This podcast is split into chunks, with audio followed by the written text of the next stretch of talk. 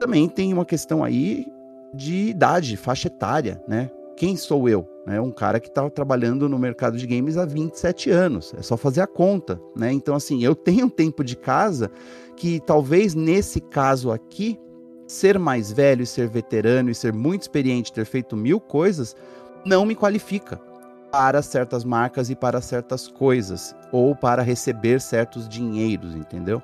Eu vejo dessa forma. Assim, é muito mais uma uma aceitação também da minha condição hoje de que talvez eu não vá falar com centenas de milhares de pessoas. Vou falar com 5 mil pessoas, 10 mil pessoas no máximo, que é um público bem qualificado, que é um público bem legal, um público que me conhece, um público que quer esse tipo de conteúdo mais profundo, mas que não é, é não é sinônimo de altas verbas, não é sinônimo de grandes dinheiros, entendeu? Esses grandes dinheiros estão destinados às pessoas os indivíduos, os influenciadores, influenciadoras, e têm muito mais alcance e falam mais a língua é, do que eles acham interessante hoje em dia.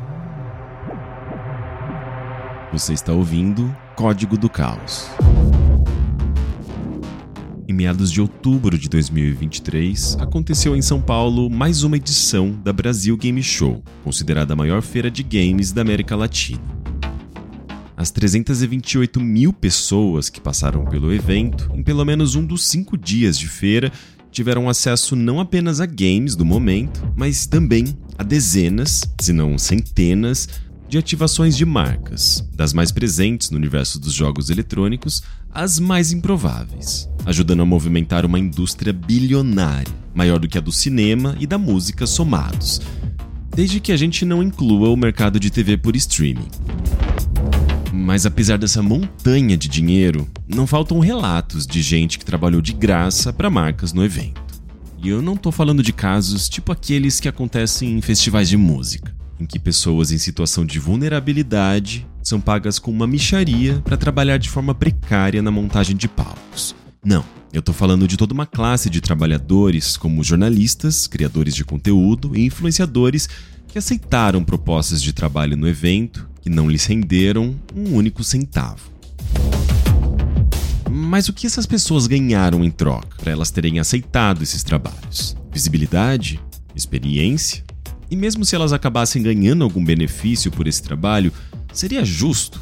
Quais são as consequências dessa decisão individual para um meio como o de games, que tende a reunir pessoas jovens e apaixonadas por jogos e empresas? Para falar sobre essas e outras questões, eu convidei aqui dois jornalistas, com quem, antes mesmo da BGS, eu já vinha conversando sobre esse assunto. Wagner Waka é jornalista de games e tecnologia há mais de 10 anos, cinco deles trabalhando no canal Tech, onde ele foi repórter e produtor e apresentador de podcasts e lives. Wagner foi um dos únicos que produziu conteúdo crítico sobre metaverso no Brasil, enquanto todo mundo estava falando dessa pataquada como se fosse o futuro da internet. Pablo Miyazawa é jornalista de games e cultura pop com mais de 25 anos de carreira. Em sua trajetória, trabalhou como editor de revistas lendárias como Nintendo World, EGM Brasil, Rolling Stone Brasil e do site IGN Brasil. Atualmente, é colunista e apresentador do Game On, canal de games do portal Terra. E eu também costumo dizer que o Pablo foi o meu padrinho do jornalismo de games, reconhecendo algum talento em mim quando eu mal tinha pelo na cara e me dando uma das primeiras oportunidades de trabalho na área de games, ali pela metade dos anos 2000. Eu sou Henrique Sampaio e Wagner Waka e Pablo Miyazawa são os meus convidados de hoje em Código do Caos.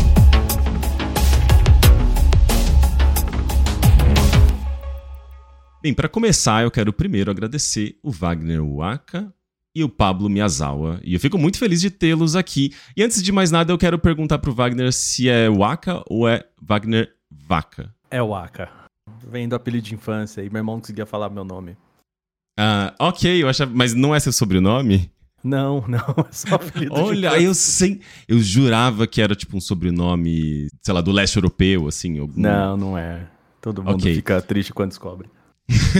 eu achava que era uma homenagem a Shakira, cara, o Waka Waka.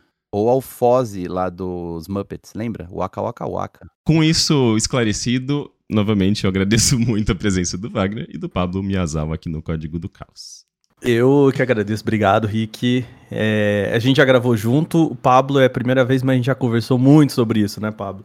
Verdade, Waka e Henrique, obrigado pelo convite. Inclusive, eu acho que é um tema não apenas pertinente hoje na indústria brasileira de games, mas na minha vida.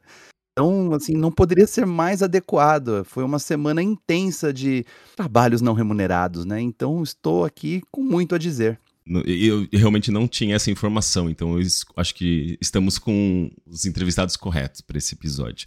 Mas vamos lá, aproveitando a deixa do Pablo, eu tenho conversado com o Wagner faz algum tempo sobre essa questão, né, o assunto desse episódio, e com a BGS agora recentemente. É, o próprio tema que eu tenho conversado com o Wagner deu uma viralizada né, nas redes sociais, né? É, por conta especificamente, acho que de um do corte de um podcast chamado Unlock Club, que tem ali a participação da Nive Stefan, fazendo alguns comentários uh, bem interessantes sobre a última edição da BGS. Né? No caso, esses participantes eles falam sobre pessoas que acabaram trabalhando de graça para marcas grandes, que certamente têm dinheiro disponível, têm orçamento, têm verba, com uma apresentação, ou mesmo, sei lá, gerando engajamento em rede social, alguma coisa do tipo, porque elas provavelmente queriam aproveitar, aproveitar uma oportunidade. Né? E ao mesmo tempo, pessoas que teriam, que supostamente tiveram Uh, seus trabalhos uh, remunerados cancelados por conta justamente dessa demanda de trabalho voluntário, entre aspas, né? Uh, então essa, esse vídeo acabou viralizando, assim, dando uma pequena viralizada, eu acho que na bolha mais de games, né? Com um comentário, inclusive, da pessoa que fez esse corte, né? Que, que subiu ali esse trecho do vídeo, né? Que é uma especialista em marketing chamada Mariana Muniz em que ela faz essa. Ela destaca essa contradição, né? Da indústria de games ser uma das indústrias de entretenimento, aliás, ser a indústria de, entretenimento mais rica do mundo, né? O negócio de games, né? O mercado de games uh, no Brasil ser o maior da América Latina. E ao mesmo tempo a gente ter situações como esta, né? De pessoas trabalhando de graça, né? Porque é trabalho, quando você está fazendo uma apresentação, mesmo quando você está criando conteúdo para a internet, isso é trabalho. Né? Pessoas trabalhando de graça para marcas no maior evento uh, de games da América Latina. Né? Então isso chama atenção, isso gera, eu acho que algum, algumas reflexões e parece que pede por algum debate. Antes da gente se aprofundar, vocês já testemunharam isso? O Pablo Miazal aparentemente é, é não só testemunho ocular, mas é, é, aparentemente vivenciou um pouco disso. Você pode compartilhar um pouco disso com a gente, até, até onde você puder, Pablo? Então, Rick, você propôs o tema para mim na semana passada, né, nessa primeira semana pós BGS, em que pela primeira vez em muito tempo eu não estava vinculado diretamente a uma marca durante o evento. É, lógico, eu nos primeiros anos de BGS, eu não me lembro nem quando foi o primeiro é, o primeiro evento aqui em São Paulo, foi 2013, mas eu trabalhava na Rolling Stone e eu não tinha obrigação de ir na BGS e fui como um visitante. Em 2015 eu fui para o IGN aí o IGN Brasil começou a ter essa presença bem marcante na BGS, com um stand, com um estúdio, com uma grande festa e eu comandava a equipe, então lá estava eu, sempre em plena atividade, eh, fazendo o trabalho de editor-chefe junto com a minha equipe. E eu saí do IGN em 2020, não teve BGS em 2020, 2021, 2022 voltei é, à BGS já como um membro da equipe editorial do Terra, Game On, o vertical de games do portal Terra, uh, no qual eu sou um colunista, um apresentador. Né? Eu não faço parte da equipe uh, fixa, até porque não existe uma equipe fixa do Game On. Né? O Game On, o Terra, trabalha com é um esquema de parcerias com vários fornecedores. Então a parte de notícias é feita por uma empresa, o, os programas de vídeo são feitos por colaboradores, como eu. Eu também sou um colunista né, em texto. Então, no ano passado, o Terra fez esse stand bem legal, com um estúdio para lives, e eu fui convocado por eles para apresentar alguns programas lá. Ou seja, dar a cara é, durante a BGS como alguém que faz parte do Terra. E foi muito legal. E esse ano eu não fui chamado para trabalhar no Terra. É, eles contaram com uma outra equipe de colaboradores, apresentadores, influenciadores, né? Alguns que já fazem parte da equipe e outros que foram chamados justamente para este evento. E eu acabei ficando de fora da, do elenco que fez a cobertura da BGS pelo Terra Game On. E, assim, né? No mais sincero que eu posso ser, que não me queime profissionalmente aqui, eu digo, lógico, eu fiquei decepcionado porque eu esperava participar muito, porque no ano passado eu participei eh, ativamente, né? fiz muitas coisas lá. E esse ano eu acabei não sendo considerado por razões que me foram desconhecidas, assim, que ainda me são desconhecidas. Mas eu não queria ficar de fora da BGS. Então eu falei: ah, então tá bom. Então se eu não vou trabalhar lá, eu vou arrumar outras coisas para eu fazer lá. E isso envolvia entrevistas com alguns dos é, convidados internacionais que estavam lá, né, que eu queria ter contato e talvez entrevistar e talvez com esse material fazer alguma coisa, não apenas para a minha coluna no Terra, como possivelmente para outros veículos que eu pudesse fazer freelancer. É, então eu batalhei para conseguir entrevistar o Alexei Pajinov, o criador do Tetris, que estava lá como convidado. Consegui isso, né? É, eles me proporcionaram um tempo legal com ele, tenho esse material.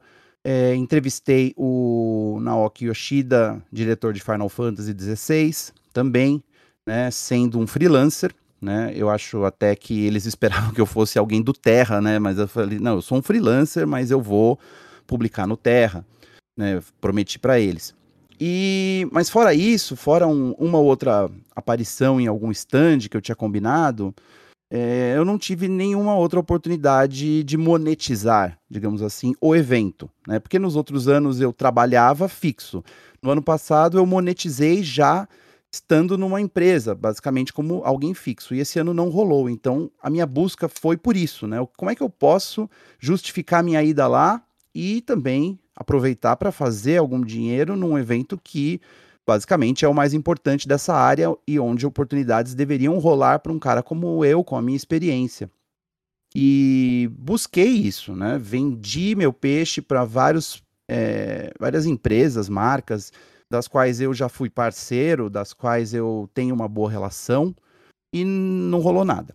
Eu não tive é, nenhuma resposta, algumas vezes nem resposta eu tive né, a respeito do que eu poderia fazer num papel de jornalista influenciador, digamos assim, né? Porque é isso basicamente que a BGS faz, é, proporciona para pessoas que não são um veículo que está fazendo hard news.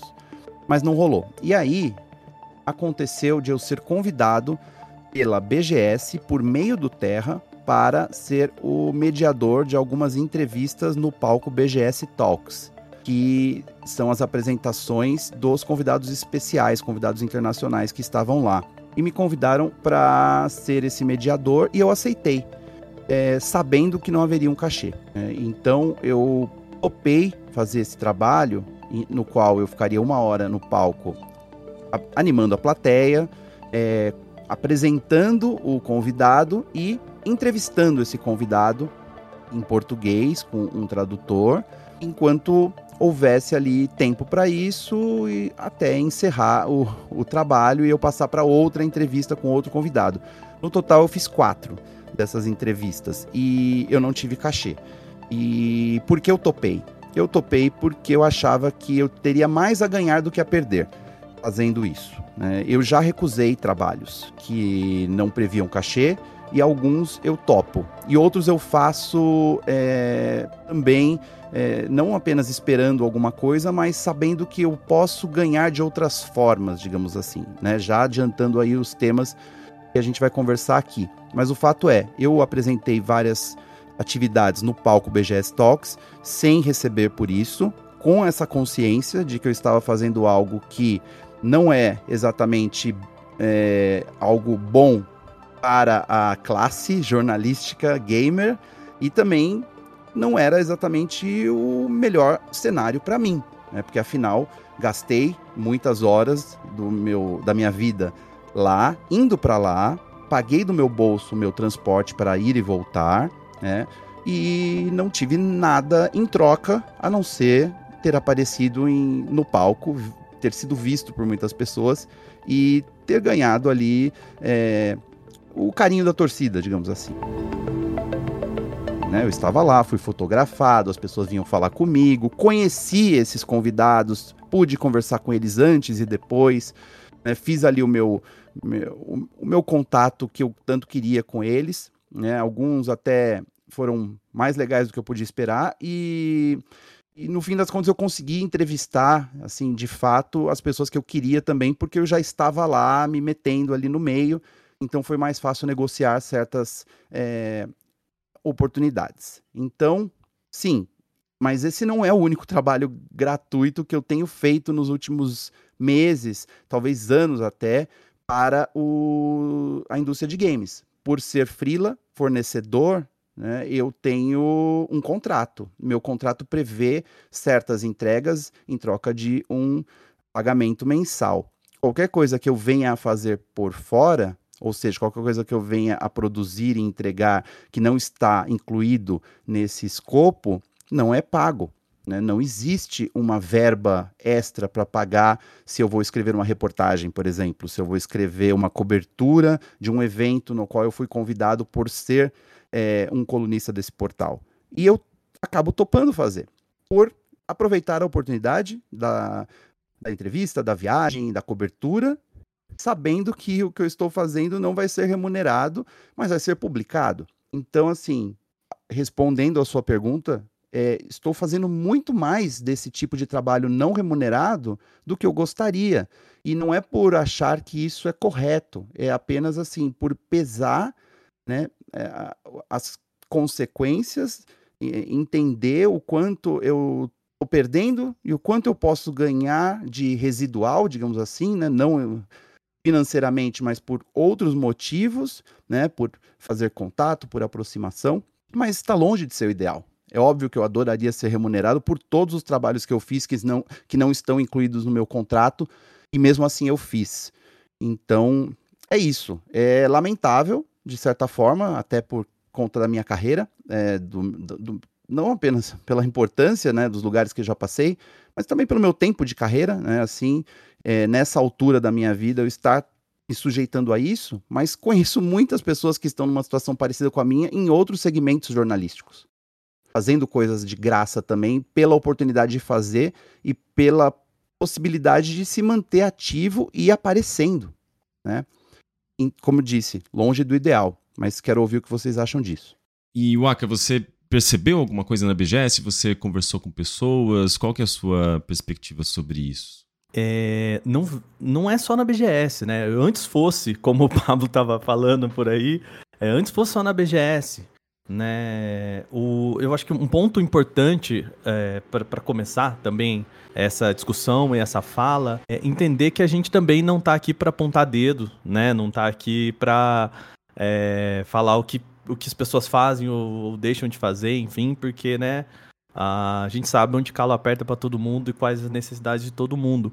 Mas não é de hoje, né, Rick? A gente vê relatos, eu já durante a minha carreira, principalmente ali no começo, fiz, é, se não trabalhos completamente remunerados, mas ofereci, por exemplo, né, na época que eu tinha a, a minha própria empresa, o Player 2, é, trabalhos para outras empresas de graça, né? É, olha, a gente pode publicar esse material no site de vocês como uma parceria, porque isso, né? Hoje em dia a gente vê muito isso ainda sendo feito, enfim, inclusive durante a BGS, todos esses meios e como forma também de grandes portais terem mais conteúdo e assim os pequenos aproveitarem essa visibilidade dos portais para também aí é, inflar os números que são tão importantes para essa indústria. Então, isso eu diria que é, é, quase que um resquício de como a nossa indústria começou, né? Eu acho que o Pablo pode me ajudar nessa até melhor que eu, porque também participou do início dessa indústria, que é uma indústria que começou, e você, Rick, é, detalhou isso muito bem no, no primeiro contato, é, começou da informalidade, né?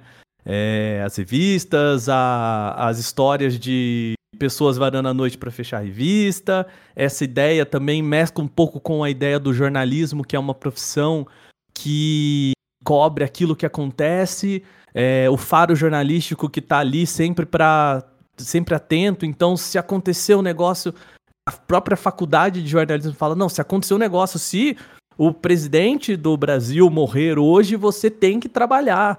E a minha resposta hoje é: não. Se eu não estiver no meu horário de trabalho, eu não tenho que trabalhar.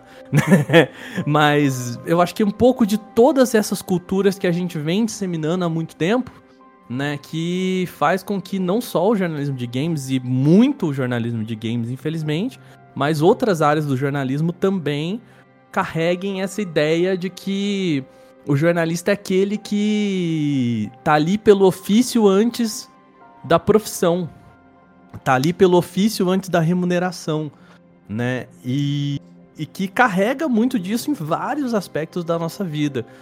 E quando a gente tem essa lógica da influência, do influencer, da figura da pessoa influenciadora, né? Isso se aguça muito porque, é, como o Pablo mesmo disse, existe a lógica que o, o Cris Dias fala isso muito, que é aquela regrinha de como ser influenciador, que é alcance e frequência. Né? Você precisa de alcance, você precisa de frequência, e muitas vezes você consegue um bom alcance, mas não com a frequência que você precisa. E às vezes você busca frequência para se manter como influenciador dentro dessa lógica, mesmo que isso custe para você a sua remuneração, né? Ter a visibilidade. E quando a gente pensa nessa lógica, Rick, é isso não é exclusivo, claro, do do jornalismo, do nosso ofício, né? Quem nunca ouviu falar no cara que vai tocar no bar em troca da cerveja, é, ou de passar o CD no final, ou enfim, de ter o um nome conhecido numa cidade, né? É, é muito intrínseco de um certo tipo de trabalho que envolve paixão e muito pouco conhecimento de classe. Mas é para não fugir muito da tua pergunta, Rick, é sim, é, a gente vê muito isso há muito tempo né? Colaborações, ah, às vezes, muitas vezes, isso travestido de nomes bonitos, parceiro, colaborador, enfim, todo nome que não funcionário, que não é, empregado, enfim, ou qualquer coisa que a CLT reconheça como vínculo empregatício, né? Então, sim, há muito tempo. É... Vou dizer que lá no meu início de carreira também fiz, se não um trabalho ali, né? CLT, vamos dizer, um trabalho contínuo de graça, mas pequenos jobs ali, né? Pequenos trabalhinhos ali, sim, com toda certeza. Agora, vocês acham que a, a lógica da plataformização, né? Da, do trabalho plataformizado, então. Do, dos próprios jornalistas uh, se colocando como, digamos, mercadoria nas redes sociais, então influenciadores, né, se colocando ali como produtores de conteúdo. Você, quando você se transpõe para as redes sociais e tem ali a rede social como sua principal plataforma e não mais um site no qual você é, trabalha como um funcionário, digamos assim. Vocês acham que essa lógica das plataformas elas intensificam esse processo de você se sujeitar a trabalhar de graça? Ou vocês acham que tem alguma outra coisa. O problema talvez sejam as empresas que deixam de pagar, ou, sei lá, as pessoas como um todo que, ao se promoverem para marcas de forma voluntária, né, é, um trabalho gratuito, acabam afetando o mercado como um todo. O que, que vocês acham? Qual que vocês acham que é a, a fonte principal desse problema? Eu vou começar falando que eu não acho que o problema seja a plataformização, ou tipo a falta dos veículos tradicionais, e porque no meu caso, eu creio que tem muito a ver com uma, sendo bem sincero aqui, como estou sendo, uma letargia da minha parte em me produtificar de maneira adequada, porque eu acho que assim, eu não estou produtificando o, a integridade jornalística do Pablo. Eu sou uma empresa hoje, eu presto serviço, eu emito nota, eu sou um CNPJ. Então, quando eu entrego um trabalho para um veículo, seja ele um programa, uma coluna ou uma reportagem, Ao mesmo tempo em que sou eu, o autor, que estou assinando e a minha cara que está ali, é a minha empresa que está emitindo essa nota. Então, é a minha empresa que está prestando esse trabalho. Então, eu,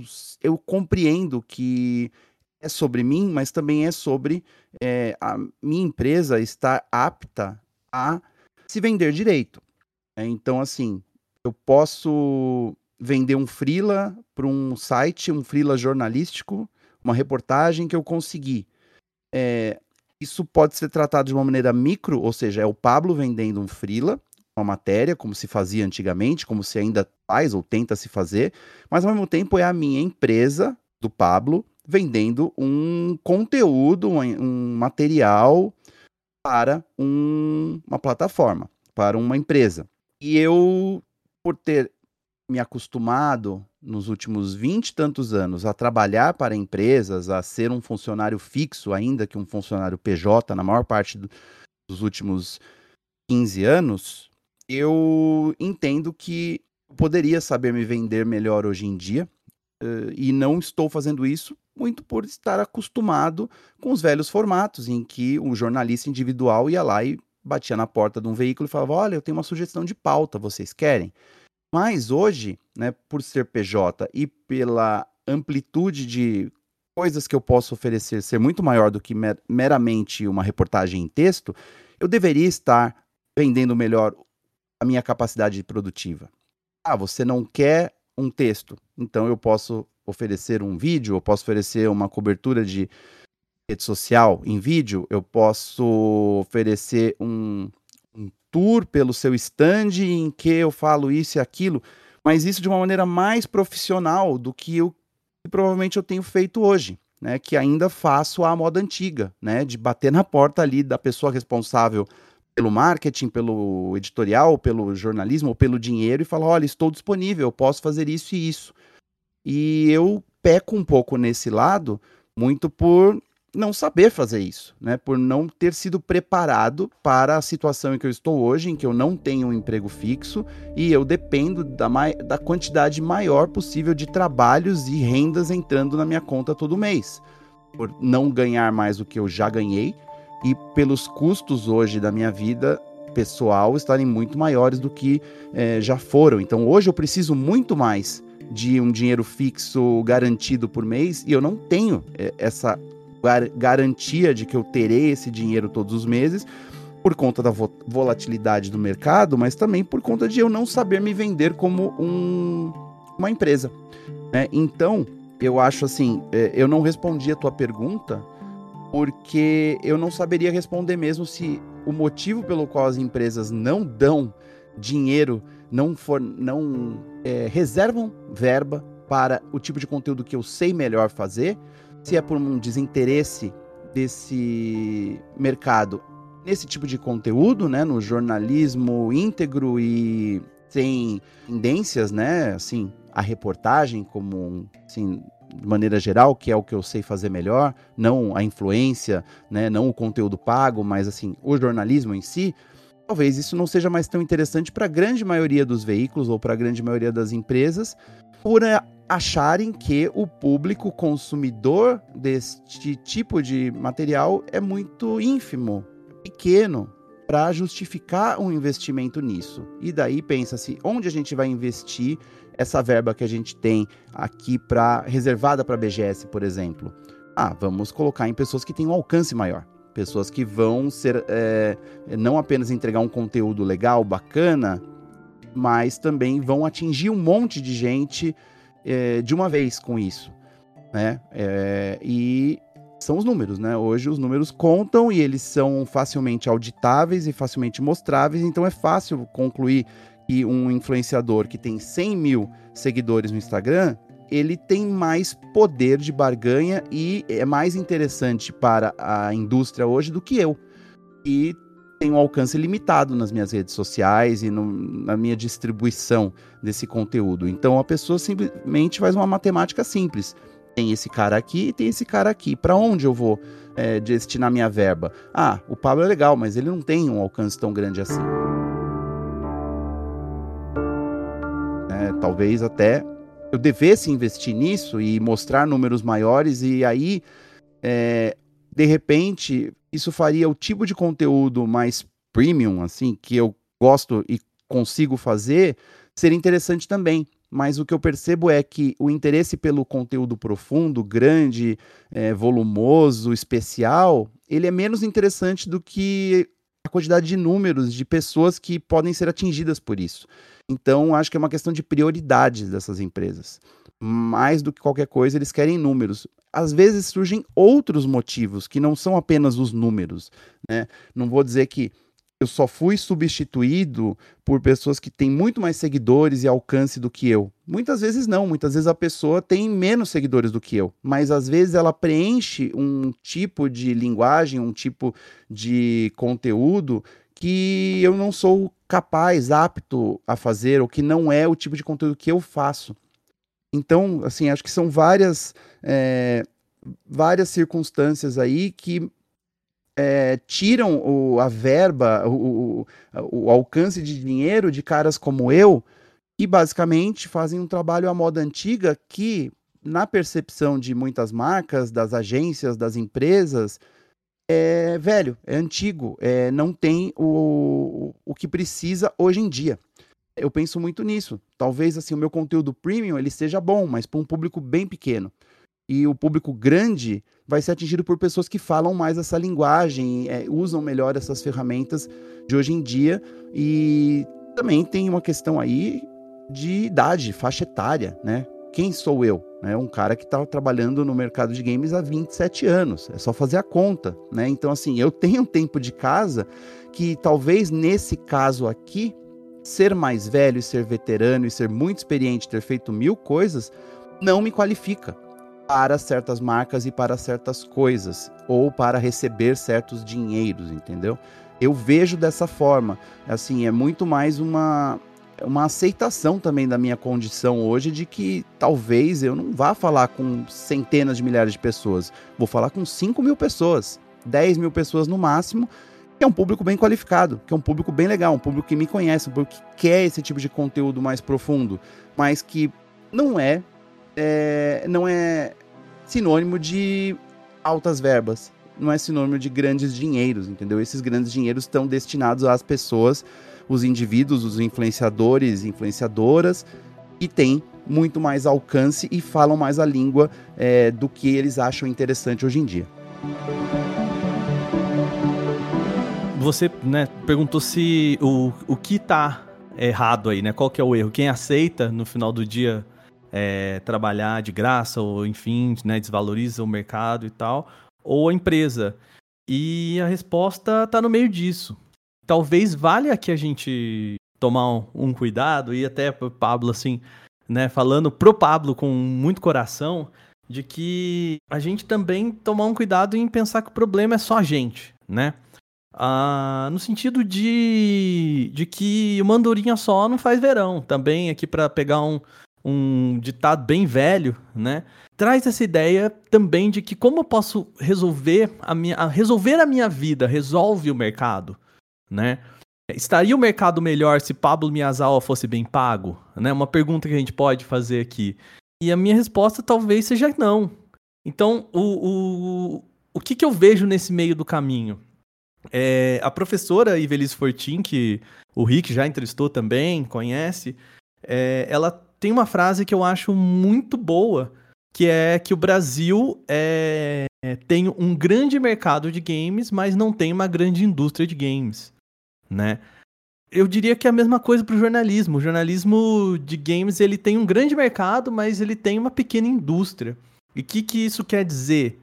Quer dizer que a gente está aqui, tem um público muito interessado em games, mas é, o dinheiro não está aqui também. A gente extrapola isso para o próprio esportes, assim.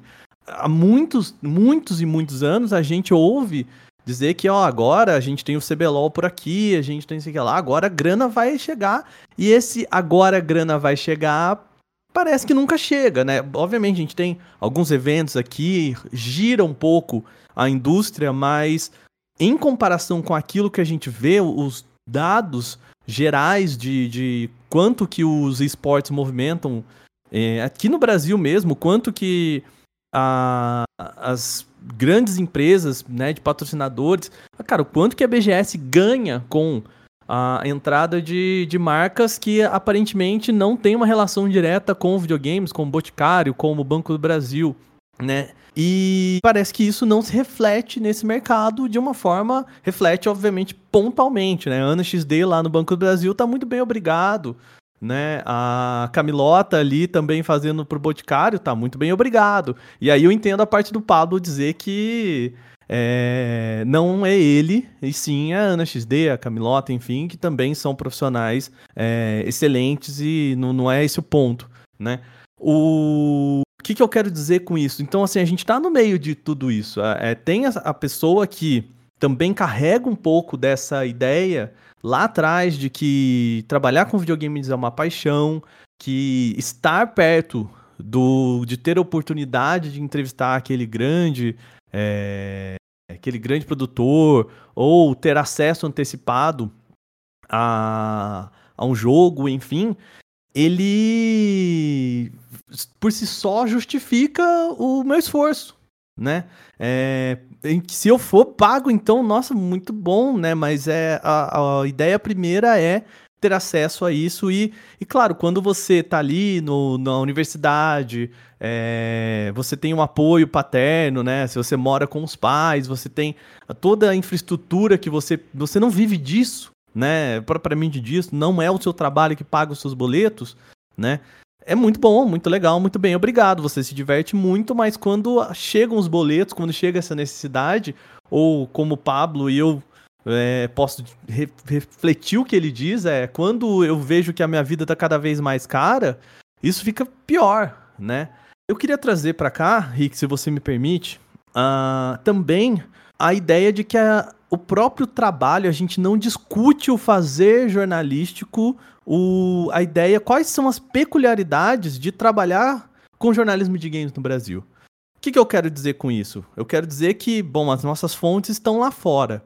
Então, qualquer site hoje que quer fazer um trabalho que envolva um bom trabalho jornalístico, ele tem que falar com as empresas lá fora e por muitas vezes ter capacidade de, de enviar uma pessoa para lá fora é, fazer uma cobertura e coisa desse tipo, pagando, por exemplo, mesmo que a empresa pague a estada, é, pagar alimentação, dar opções para esse funcionário ter uma boa cobertura lá fora.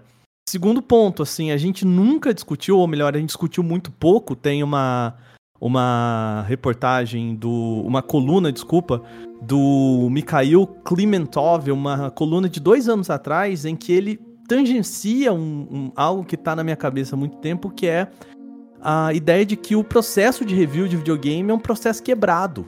O que, que eu quero dizer com isso? Se você joga na minha mão um jogo como Assassin's Creed, cuja proposta é você ficar 200 horas jogando para então terminar, né? Nossa, a gente tem conteúdo aqui para você brincar em 200 horas. É, se eu trago isso para uma ideia, para um trabalho de CLT, 200 horas, pensando numa carga horária de 40 horas semanais, 200 horas é mais de um mês de trabalho de uma pessoa dentro de uma carga CLT. Eu tô falando isso, aí o ouvinte a ouvinte pode falar, mas pô, que papo chato. Mas pensa comigo, essa conta não vai fechar. Por quê? Porque se você precisa de 200 horas para começar a produzir a sua review, ou seja, 200 horas de trabalho entendendo que jogar videogame é o seu trabalho e, portanto, você considera isso um trabalho, você só vai conseguir é, fechar esse jogo para começar a escrever sobre ele depois de você trabalhou 200 horas. E o Pablo já foi editor-chefe. Se eu chegar pro meu chefe, o Rick chegar pro chefe dele, eu chegar, né, as pessoas chegar alguém pro Pablo e falar: Pablo, eu talvez precise de um mês e meio só jogando esse jogo para começar a escrever o texto que eu vou te entregar daqui um mês e meio. Então, assim, na lógica que a gente tem hoje do trabalho da, da CLT, e eu, eu sou um grande fã da CLT, eu, eu acho que ela funciona e ela. E defendo o trabalho. Hoje eu trabalho como uma pessoa com carteira assinada e defendo muito esse tipo de trabalho. É, qual que é a alternativa nesse caso? Ah, a pessoa vai varar à noite é, jogando videogame para entregar aquilo dentro do embargo E essa hora que ela varou a noite trabalhando não conta como uma hora de trabalho, porque essa pessoa se sente privilegiada. Então, assim, é, amarrando um pouco tudo isso que eu quis dizer, a gente tem o trabalhador que se sujeita a, a isso, então, portanto, varar a noite faz, para fazer a review é um trabalho de graça, a gente precisa colocar isso aqui. É, lá na frente, é, isso é tão enraizado na, nessa indústria que a gente só vai perceber isso quando a gente fica mais velho. Né? Eu passei por isso, o Rick provavelmente passou por isso também, Pablo provavelmente já passou por isso, falar, cara, não, eu já eu não quero fazer review do jogo mais porque eu não quero varar uma noite para escrever uma matéria no embargo. Qual que é um ponto aí? É a própria produção, a própria ideia de uma empresa hoje que quer falar sobre jornalismo de games, ela precisa pensar em como ela vai produzir isso, né? Então, a pessoa pode ficar um mês e meio jogando videogame para produzir uma review? É possível? Como que ela, como que é jogar isso? Ela vai ganhar hora extra por varar uma noite fazendo isso? É, como que a CLT defende que essa pessoa pode varar a noite outro dia trabalhar 8 horas da manhã? Como que as leis podem defender essa pessoa? Como que é, isso também vai ser remunerado para a empresa? Né? Porque se eu tenho um funcionário trabalhando um mês e meio para escrever a review, essa review tem que pagar um mês e meio de trabalho de uma pessoa qualificada. Então, quando você pega só essa parte, já dá para ver que não, não, não fecha, entendeu? A conta não fecha porque a gente não pensa nem sobre o nosso trabalho, sabe? Nem como é, sobre como que a gente encaixa isso como é, resolver esse pepino. Isso é um pepino trabalhista para nossa indústria, sabe? Então tem muita coisa para a gente conversar, desde que a pessoa que trabalha de graça a pessoa que pede para outra pessoa trabalhar de graça e como as empresas pagam esse trabalho.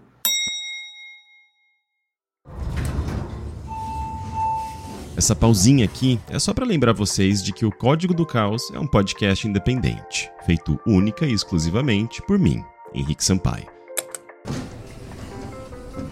Se você estiver gostando do programa, eu peço para você considerar entrar em apoia.se barra Código do Caos, tudo junto, e dar uma olhada nas opções de apoio. Você também pode fazer contribuições diretas via Pix. Como a grande maioria dos podcasts, o Código do Caos não é monetizado, e sem um patrocinador ou a contribuição dos ouvintes, meu trabalho no podcast se torna não remunerado. Felizmente, o número de apoiadores tem crescido e eu tô para bater a primeira meta, que já me garante alguma estabilidade na produção do podcast. Quer me ajudar a bater essa meta? É só entrar lá no apoia.se barra Código do Caos. Os links você encontra na descrição do episódio. É, Wagner, tudo que você falou me faz pensar, acho que num, num, contexto muito mais amplo, né? Justamente porque atualmente a gente tem um formato de, uh, de exposição de gameplay, assim, por meio de YouTube, de Twitch, né? Uh, o próprio ato de jogar se tornou monetizável através dessas plataformas, então parece que o review, né, a crítica, o comentário, o mesmo o vídeo ensaio sobre jogos em si começa esses, esses modelos eles começam a se tornar, digamos, defasados ou pouco vantajosos, né? Porque você acaba tendo que dedicar trabalho demais, né? Tempo demais trabalhando para fazer uma coisa que talvez não te traga mais nenhum, nenhuma, não, não, não seja mais uma fonte de renda, né? Até porque esse tipo de conteúdo não tem mais valor, né? Os sites não, não, não pagam, digamos, mais por isso. É, no passado existia um, uma, digamos, uma, uma cultura talvez de produção e de consumo de desse tipo de conteúdo específico, né, de crítica de jogos. E atualmente ainda te, existe, obviamente, né, você tem Metacritic para dizer aí para provar para provar como isso ainda, ainda é forte, especialmente no mercado internacional. E aí tem toda uma indústria, inclusive, que se beneficia de críticas, né? Então a própria indústria tem como uh, parâmetro, né, as notas de Metacritic, inclusive todos os problemas em torno disso, mas no Brasil, uh, a gente sabe que ninguém vai pagar por um review, né? Por, um, por uma crítica, por mais bem feita que ela seja. E, e as pessoas que costuma, costumavam fazer isso ou, ou gostam ativamente de jogar para escrever alguma coisa acabam levando esse conteúdo para o campo monetizável, né? Então, YouTube Twitch é, é, carregando para lá esse tipo de, de atividade e, e, impregnando essa atividade com todos os problemas que essas plataformas trazem, né?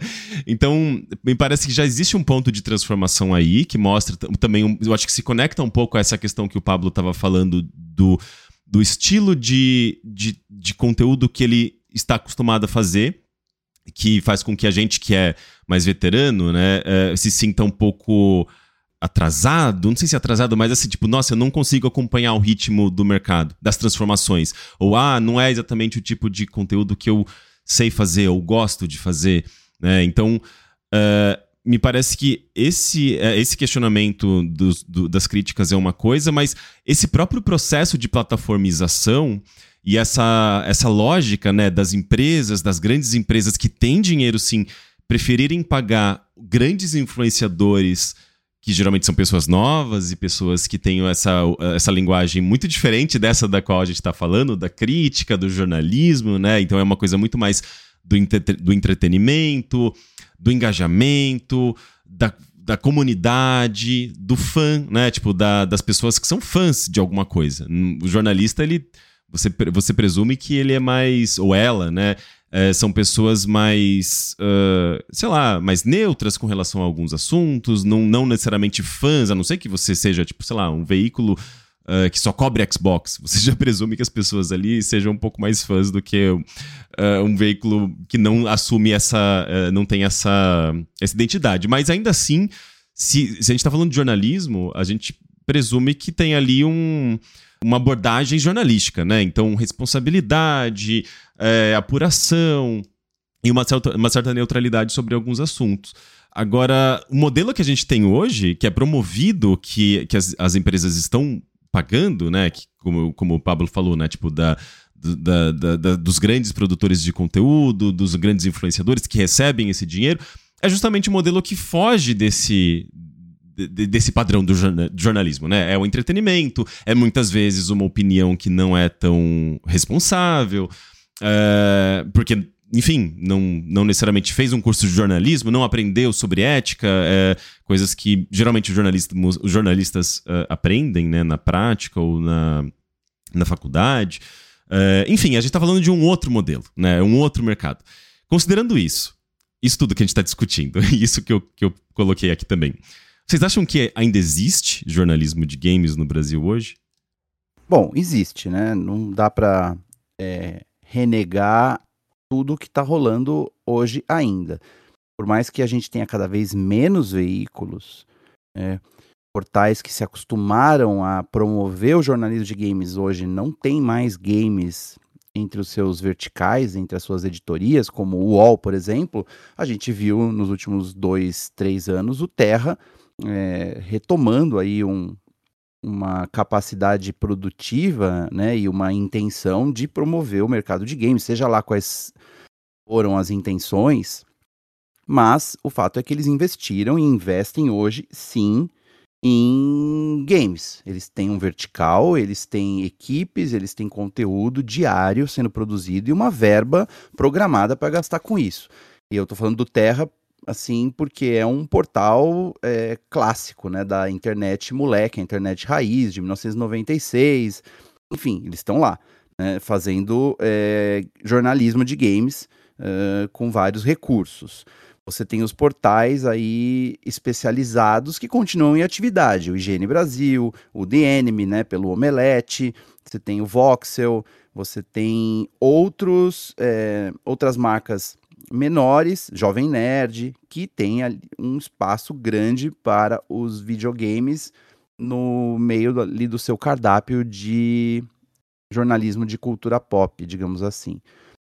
Sem contar todas as iniciativas individuais, todos os canais, e a gente tem aí também o Flow, que hoje também produz conteúdo jornalístico diário, é, que é um derivado de um produto é, diferente, que era um podcast que rendeu um Flow Games, que agora tem um portal rolando. Então, assim, tem um monte de gente empregada, tem um monte de gente aí, sejam CLTs ou sejam PJs, trabalhando, escrevendo e aparecendo em vídeos e gravando podcasts e participando de debates que a gente pode muito bem chamar de jornalismo de games, sim. É, então, a gente também tem uma visão é, fatalista, e eu me incluo nisso, né, de que o jornalismo está morrendo e ele está morrendo há muito tempo. É, eu me lembro quando eu entrei na faculdade em 96, o grande alerta que foi feito para mim e para os outros alunos da PUC era: ó, gente, só que esse, muitos desses mercados aí dentro do jornalismo vão parar de existir, sabe? Esse negócio de revista, jornalismo impresso, tá com os dias contados, porque surgiu esse negócio louco chamado internet e vai bombar. E a gente não estava nem falando de rede social ainda, a gente estava falando simplesmente de que as pessoas iam parar de ir numa banca de jornal e comprar um produto diário ou mensal para entrar todos os dias num portal e ler as notícias. Né? Então, discutia-se isso já 25 anos atrás, né, de que o jornalismo estaria morrendo de uma maneira geral, e numa época em que nem existia jornalismo de games de fato no Brasil, existia um jornalismo de serviço de games, né, revistas de dicas é, revistas de notícias é, ligadas a quase um guia de compras, né? As novidades lançadas é, são essas aqui. As pessoas compravam revistas, as pessoas liam a coluna no caderno de informática do jornal para saber qual era o jogo da vez.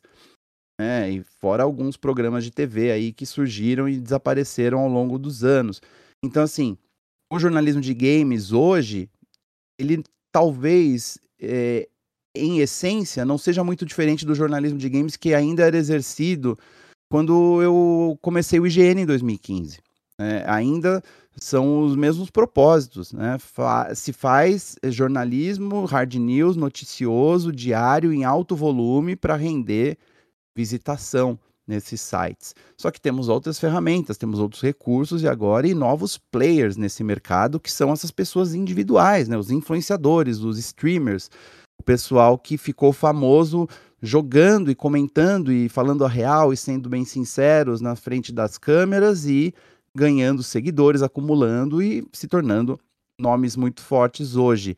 Mas o jornalismo continua sendo feito, ele está lá atrás. Agora, se formos questionar a qualidade desse jornalismo, né, daí eu entro numa seara meio complexa, porque eu vou estar tá comentando sobre os trabalhos de muitos dos meus amigos, pessoas com quem eu trabalhei, pessoas que treinei, né, pessoas que já foram meus colegas ou pessoas que simplesmente acompanham o meu trabalho e daí se tornaram jornalistas por acompanharem meu trabalho e estão hoje na linha de frente desses sites.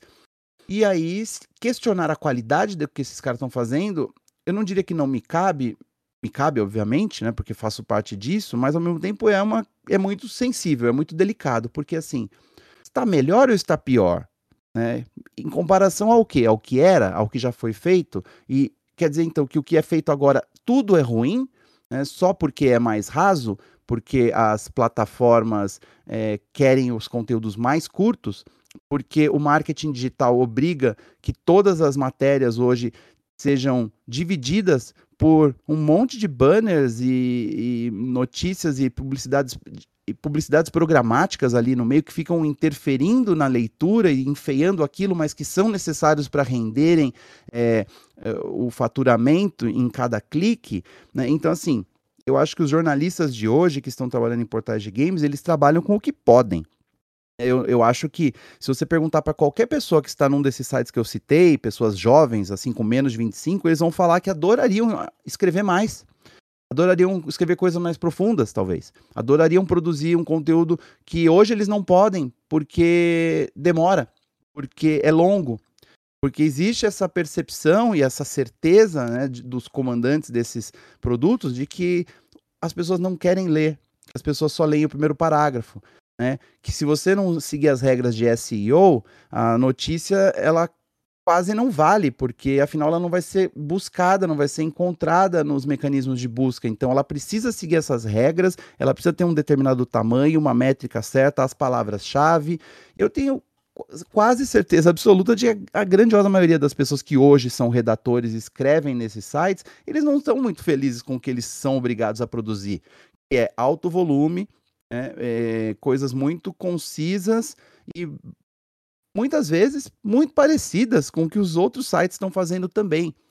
Então, assim, se a gente for dizer que isso significa uma perda de qualidade, uma redução de qualidade, é, não é porque essas pessoas são menos preparadas, menos treinadas, mas porque elas estão sendo obrigadas a fazer desse jeito, porque o mercado, a, o os veículos, os donos dos veículos entendem que a única maneira de fazer dinheiro hoje com um site de notícias de games é se for muito volume, se tiver muita notícia.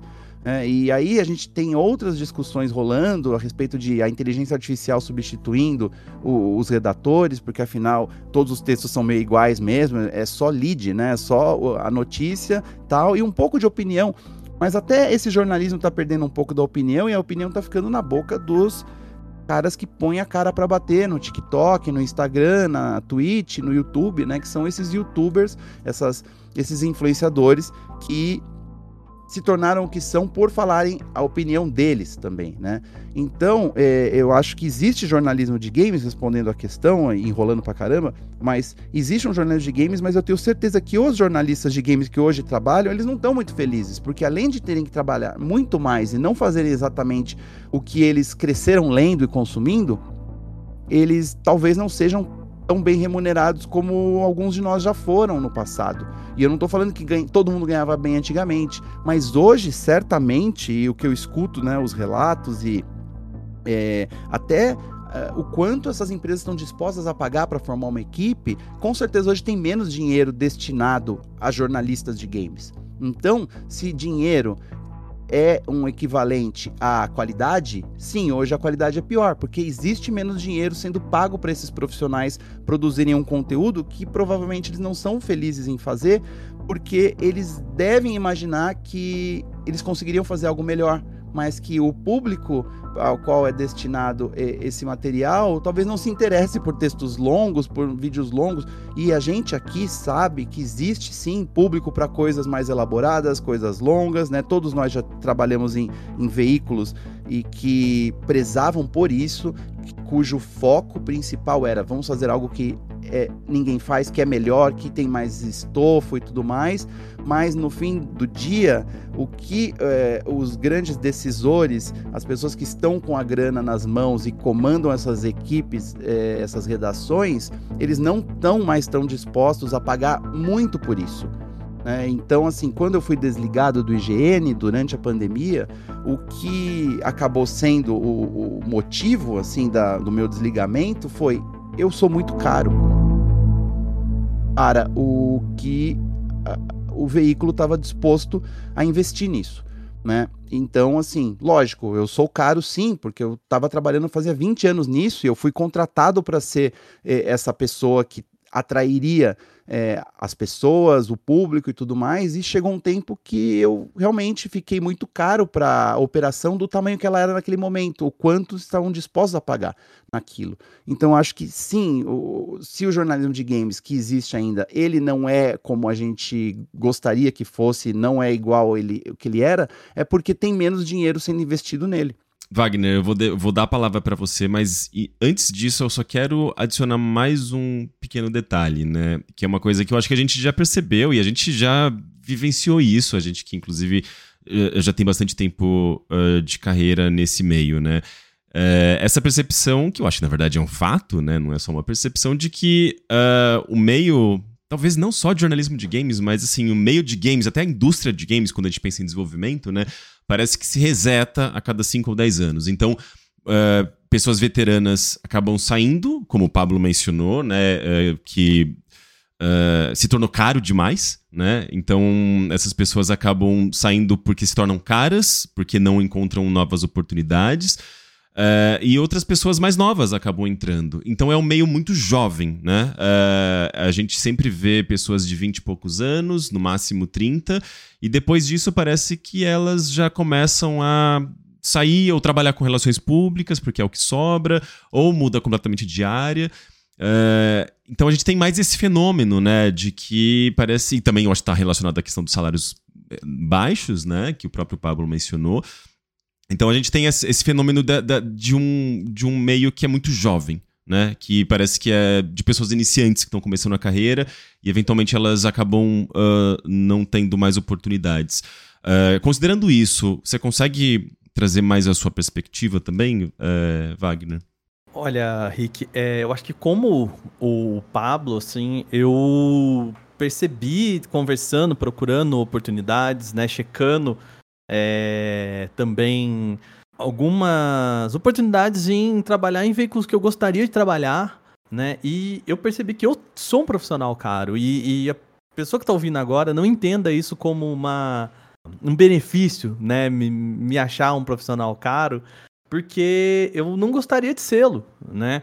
E não vejo vantagem nisso, a não ser quando eu estou empregado e estou sendo bem remunerado.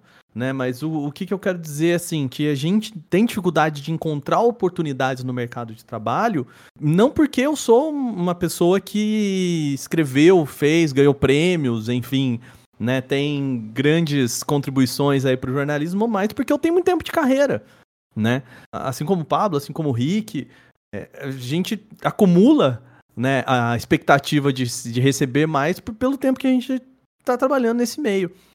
Mas voltando a essa questão, Rick, o que, que a gente né, tem de percepção é esse que você está chamando de reset aí na própria no, no, no, próprio tempo de carreira, enfim, desses anos a cada 5, 10 anos, e eu diria que até menos, 3 anos agora já já estão trocando as pessoas, porque é isso, ah, eu preciso de pessoas para bater notinha e bom, né? Porque que eu vou pagar por uma pessoa experiente, um repórter sênior, um editor com 15 anos de experiência no mercado, 20 anos de experiência para o mercado, sendo que o que eu preciso no final do dia é um material muito simples, né? É... Também correndo risco aqui, também junto com o Pablo, né? Eu não estou falando que, o, que é um trabalho ruim, é, longe disso, tá? Mas o que eu tô querendo dizer é que é um trabalho mais simples dentro de tudo que esses profissionais também têm capacidade de fazer, né? E por isso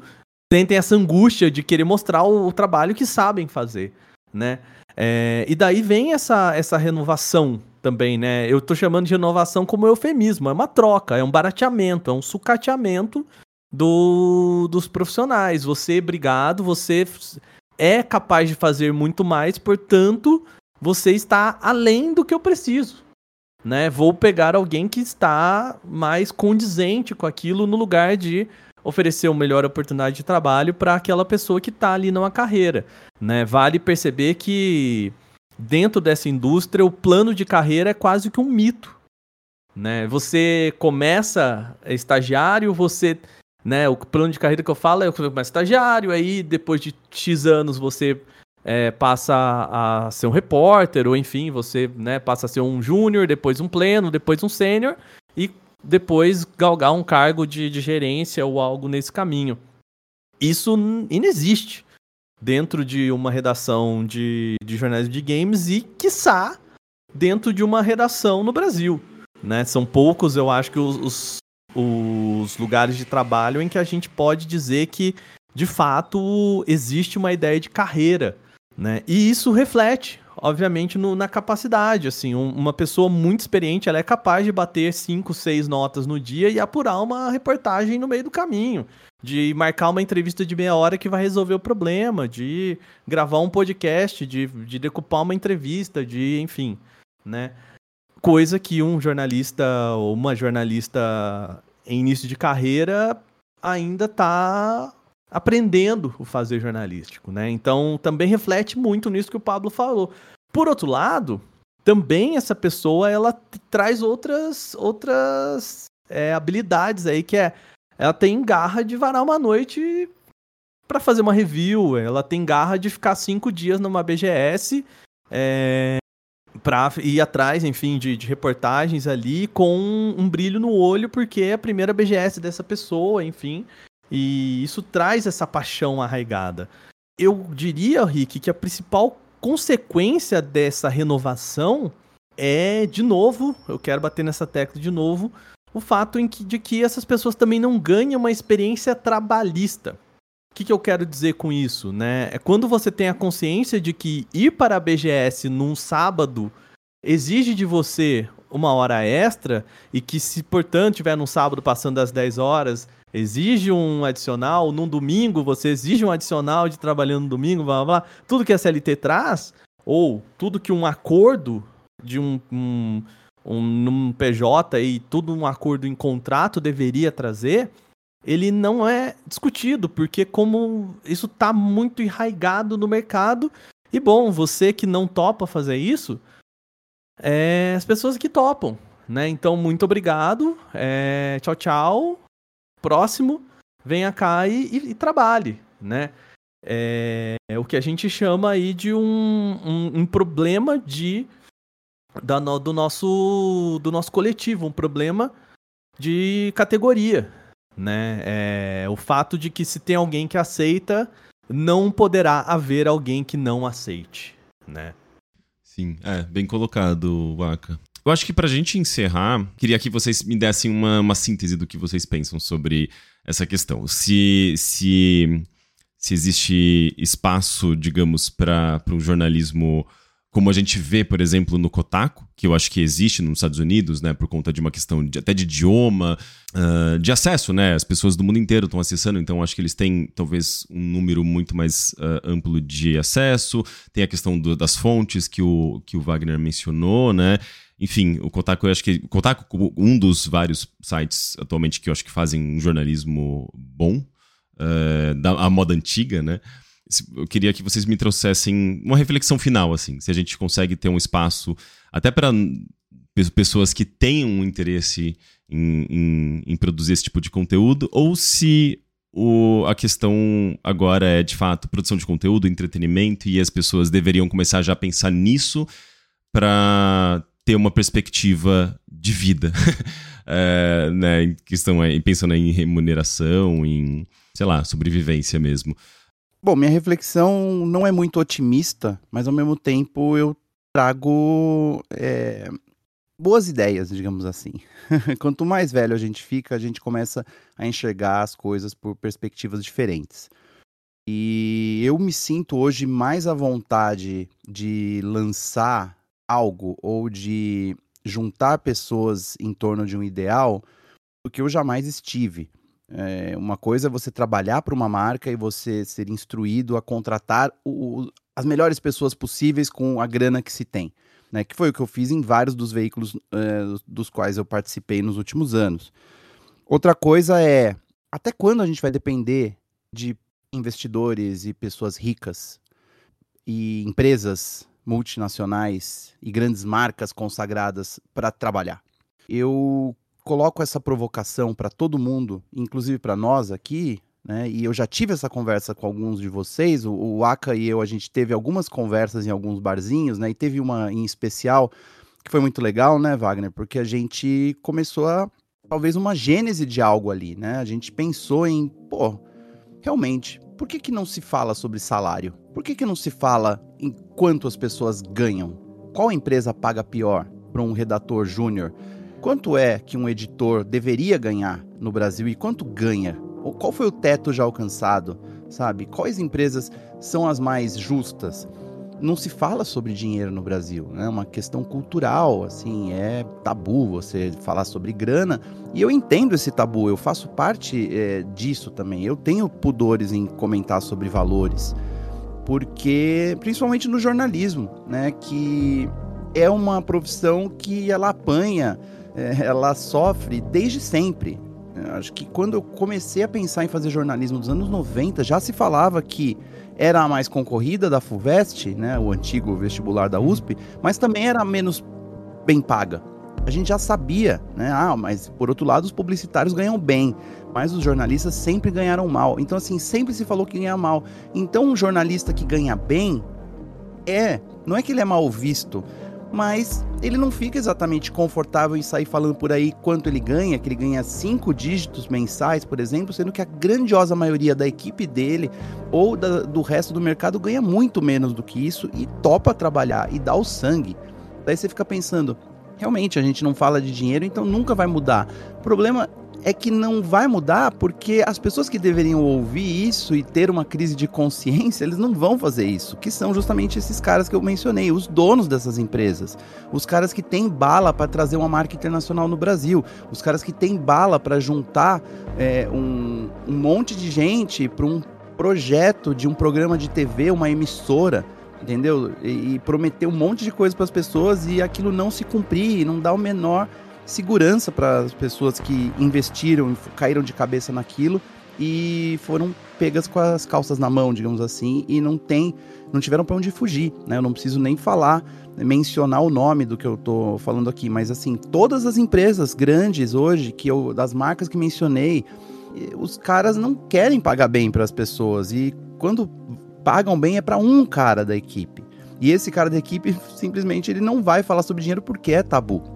Então, o que eu tô dizendo é, já passou da hora de pessoas como nós, né, da gente e a nossa geração, as pessoas que estão cansadas disso ou que já passaram por muita coisa e que não estão enxergando oportunidade, de criar a própria oportunidade. Só que quando a gente fala isso hoje em dia na terra do empreendedorismo, na terra do Partido Novo, né, você tem que fazer, você é o responsável, você é o agente é, que vai resolver a sua própria vida. Tá, mas e o coletivo? Por que, que a gente não se junta para fazer as coisas direito e organizar e criar o ambiente possível? Muito disso, né, muito do que nos impediria é o tal do mercado. Né? A ideia de que jornalistas não sabem vender, não sabem comercializar, não sabem lidar com grana e, portanto, não sabem do próprio valor e não sabem falar de igual para igual com uma marca e falar assim: olha, isso é o seguinte, a gente faz isso aqui, é muito bom e vocês poderiam bancar isso porque nós somos muito foda. Não tem jornalistas com essa capacitação. Se tem, eu não conheço, ou tão, são muito poucos os caras que conseguem sentar uma mesa com os diretor de marketing de uma grande empresa de tecnologia e mostrar que o jornalismo sério, bom, competente tem valor e mais valor até do que onde eles estão gastando o dinheiro deles nesse momento. Só que a gente não faz isso. Por quê? Porque tá todo mundo correndo atrás do próprio rabo, tá todo mundo com medo de pagar as, como vai pagar as contas no mês que vem, né? E tentando resolver o próprio problema, né? E daí a gente tem é, esse monte de influenciadores aí brigando por fatias dessa verba que é limitada. E aí os jornalistas, o jornalismo, os caras que deveriam estar tá ganhando melhor porque tem mais experiência, tempo de carreira e mais a dizer, não estão sabendo ganhar esse dinheiro porque estão desempregados e nas empresas eles não têm chance de ganhar bem. Só que fora das empresas, eles podem fazer alguma coisa. A gente não precisa de uma empresa, a gente não precisa de uma marca, a gente não precisa de um empresário, de um investidor, de um unicórnio, seja lá o que for talvez se a gente se juntasse e conversasse a respeito de a melhor maneira de distribuir esse dinheiro e não só isso, de cooptar esse dinheiro, eu tenho certeza que a gente conseguiria produzir os melhores conteúdos possíveis, melhores do que os que estão sendo feitos hoje profissionalmente nas grandes empresas que pagam mal as pessoas. O negócio é, por que não fazemos isso?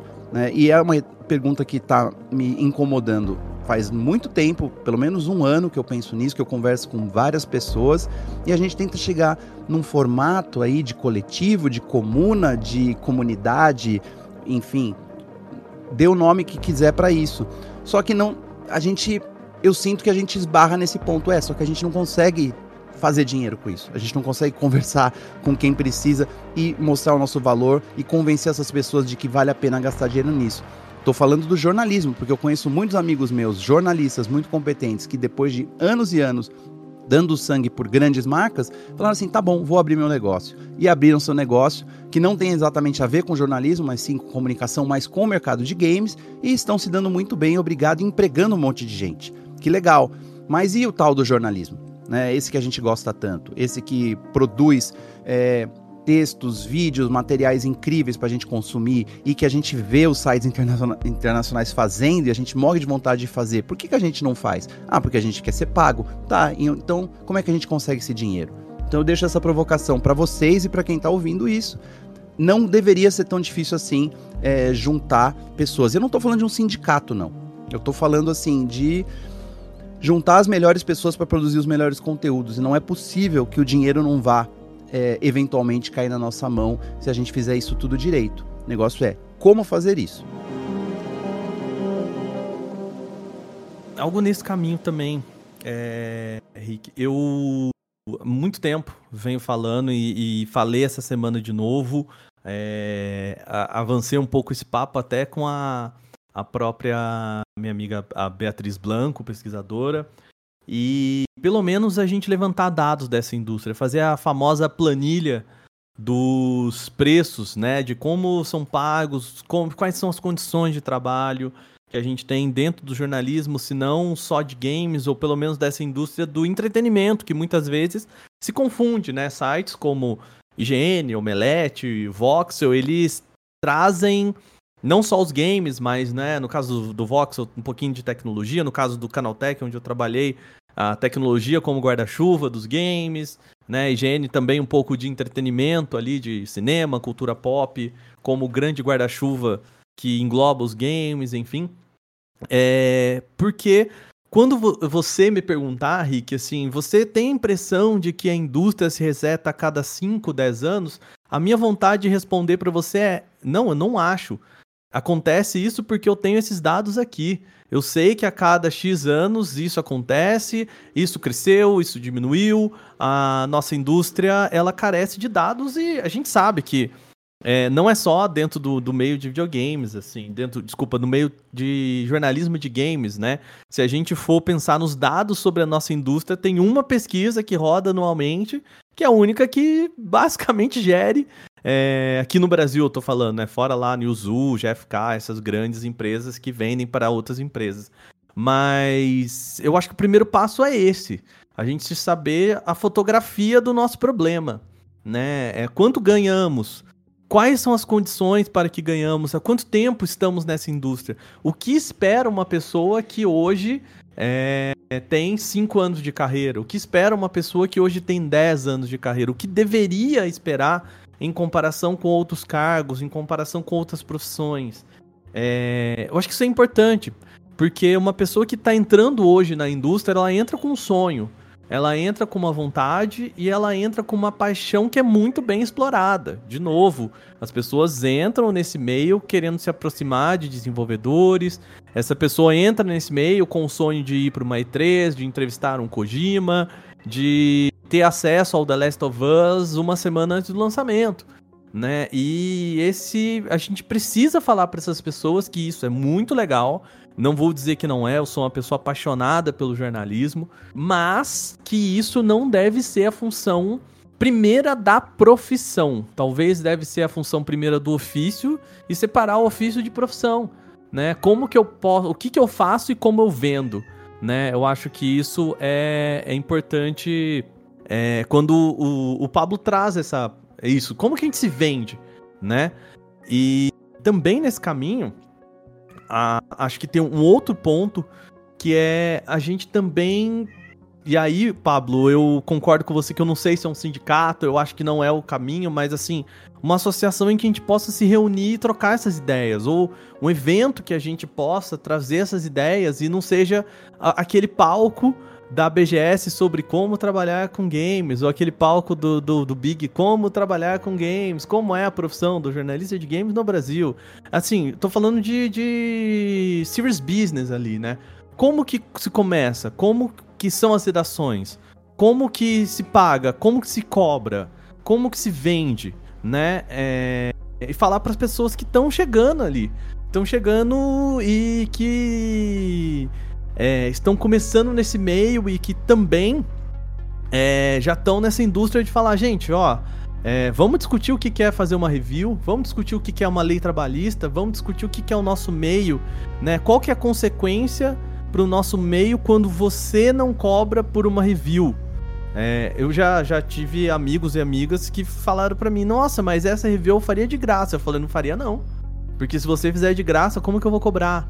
Né? E bateu na cabeça da pessoa assim um, um, problema que é um problema de classe e a gente precisa discutir como classe, né? É, eu tô, posso estar tá um, trazendo aqui uma discussão um tanto quanto é, corporativista ou talvez é bem de, de, de sindicato, né? Sindicalista, mas o que eu quero dizer é que a gente precisa se estruturar como setor, como segmento, como categoria, né? A palavra que você queira aí.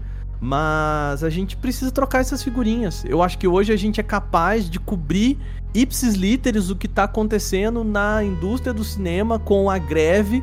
A gente sabe listar todos os problemas do cinema, de por que, que um ator está entrando em greve, e a gente não consegue listar quais são os problemas do nosso mercado. A gente não consegue cobrir as discussões do nosso mercado. Então, assim, talvez um evento, talvez um encontro semanal, talvez workshops, talvez vídeos tutoriais no YouTube, talvez um sindicato. Eu acho que isso a gente discute um pouquinho ali para frente, mas o primeiro passo é essa fotografia. Vamos entender como somos pagos, é, quanto somos pagos, quais são as oportunidades, quantas vagas existem, e esse é um trabalho que eu, eu tô pensando em como estruturar também, assim, e ele vai acontecer. Esse eu te garanto que vai acontecer muito em breve aí. muito bom, gente. É, é não, eu torço demais para que essa conversa e esse, essa iniciativa do Wagner, né, dessas conversas que a gente teve, que o Wagner teve com o Pablo e que certamente outras pessoas estão tendo, é, se torne um movimento, né, se torne um movimento de conscientização, de união, seja lá o que for, mas que seja pro, pro bem da nossa classe, né, e pro, pro bem das pessoas que trabalham com jornalismo de games, jornalismo de tech também, eu sinto que se engloba um pouco, uh, ou mesmo de cultura pop, né, uh, enfim, e que seja benéfico para todo mundo. Mas é isso, eu acho que é, as pessoas precisam se unir e falar sobre o assunto, né, e não deixar o, o mercado guiar completamente as nossas vidas, oportunidades e, e profissões. Uh, gente, com isso eu queria encerrar essa conversa que foi muito legal. Eu fico muito feliz de ter tido ela com vocês. Uh, agradeço demais a participação do Pablo, do Wagner. Queria que vocês deixassem aí as arrobas de vocês, onde as pessoas podem encontrar o trabalho de vocês. Pode começar, Pablo. Bom, Rick, obrigado pelo convite para falar desse tema que é tão complexo quanto necessário. Né? Fala-se muito pouco sobre isso, como eu falei, muitos tabus, mas é isso, a gente tem que começar e eu reitero aqui mais uma vez. Talvez a gente não precise de muito para produzir o tal do jornalismo de games de qualidade. Tá por aí. As pessoas estão soltas e loucas de vontade de trabalhar. Não vejo ninguém com preguiça. E eu me coloco entre essas pessoas também. Mas a gente quer ganhar. A gente quer ser remunerado porque afinal é trabalho, é o nosso tempo, não apenas uma paixão temos contas para pagar, e não é porque a gente tem muito tempo de profissão que a gente necessariamente é melhor do que as pessoas que estão hoje em atividade.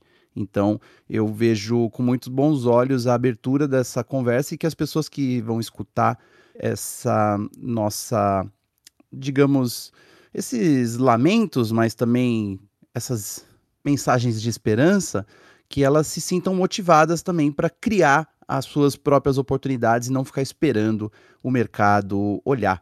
Né, e ficar bonzinho de repente e mudar de ideia, porque eles não vão mudar e o público que consumiria nossos produtos, eles querem qualidade. Eu duvido que as pessoas realmente prefiram algo ruim, tosco, mais ou menos, sem credibilidade, eh, em detrimento a coisas tão legais que a gente sabe que podem ser produzidas no Brasil. Lógico, não dizendo que essas coisas não existem, elas existem sim, né? mas tem muita gente por aí que devia estar trabalhando e produzindo mais e não está. Dito isso, eu estou toda quinta-feira no Terra, toda quinta-feira não, na verdade, a cada quinzena no terra.com.br barra GameOn, no meu programa Game On Pop, em que eu proponho conversas profundas sobre a indústria de games e da cultura pop com pessoas interessantes. E eu também estou no meu Instagram, Pablo MY, Pablo MIY. Eu meio que desisti do Twitter, como todos, todas as pessoas sensatas deveriam, né? Mas eu posso ser encontrado no Instagram e também no Terra. E eu também convido vocês a assinarem a newsletter Extra Level do Terra, que é assinada por mim e que ela se torna uma coluna semanal também, mas toda terça-feira você vai receber esse meu texto semanal, mais as notícias mais importantes dos dias que passaram. Então, estou produzindo bastante e espero te encontrar por aí. Muito bem. Rick, obrigado. Pablo, obrigado mais uma vez. É pô, uma honra bater um papo com vocês sempre, assim. É... E né, são dois profissionais aí que estão há mais tempo que eu nesse mercado, fizeram coisas muito mais interessantes. E obrigado de novo, Rick, pelo convite. É, vocês me encontram nas arrobas aí, Waka Alves. Waka, esse mesmo A que fica no finalzinho do, do Waka, com dois Ks, W, dois Ks. você emenda um Alves aí e você me encontra. Procura Wagner Waka, é, não tem muito segredo também, é um, né, um apelido muito fácil de, de encontrar, é para isso que ele serve. E estamos aí, em breve, novidades sobre, sobre esses, esses novos passos aí. A gente quer trabalhar, levantar esses dados e tentar ajudar um pouco é, essa indústria que a gente ama tanto. Lembrando que os links estão sempre na descrição aqui do, do podcast. Então, se você quiser seguir o Pablo, seguir o Wagner, só você clicar nesses links aqui embaixo. E a gente fica por aqui. Agradeço demais novamente a participação do Pablo e do Wagner. E na semana que vem a gente tá de volta. Até mais. Eu sou Henrique Sampaio e Código do Caos é uma produção Audiolog. Caso você esteja gostando do Código do Caos, eu posso pedir para você dar uma avaliação de 5 estrelas no seu tocador de podcast? Compartilhar o episódio com os amigos e postar na sua timeline também ajuda demais para fazer com que o Código do Caos chegue a mais pessoas. Antes de encerrar, eu queria agradecer ao Wade Tazaka, o Hugo Crisóstomo, o Marcos Vinícius Augusto da Silva e o Rafael Luiz Moura, patronos do Código do Caos, que ajudam a manter o podcast e a fazer com que esse conteúdo possa existir. Muito obrigado a todos vocês. Para se tornar um apoiador como eles, basta entrar em apoia.se barra Código do Caos e escolher o seu nível de contribuição. A partir de R$ reais, você já ajuda a manter a continuidade do Código do Caos. Por enquanto é isso. Até a próxima semana.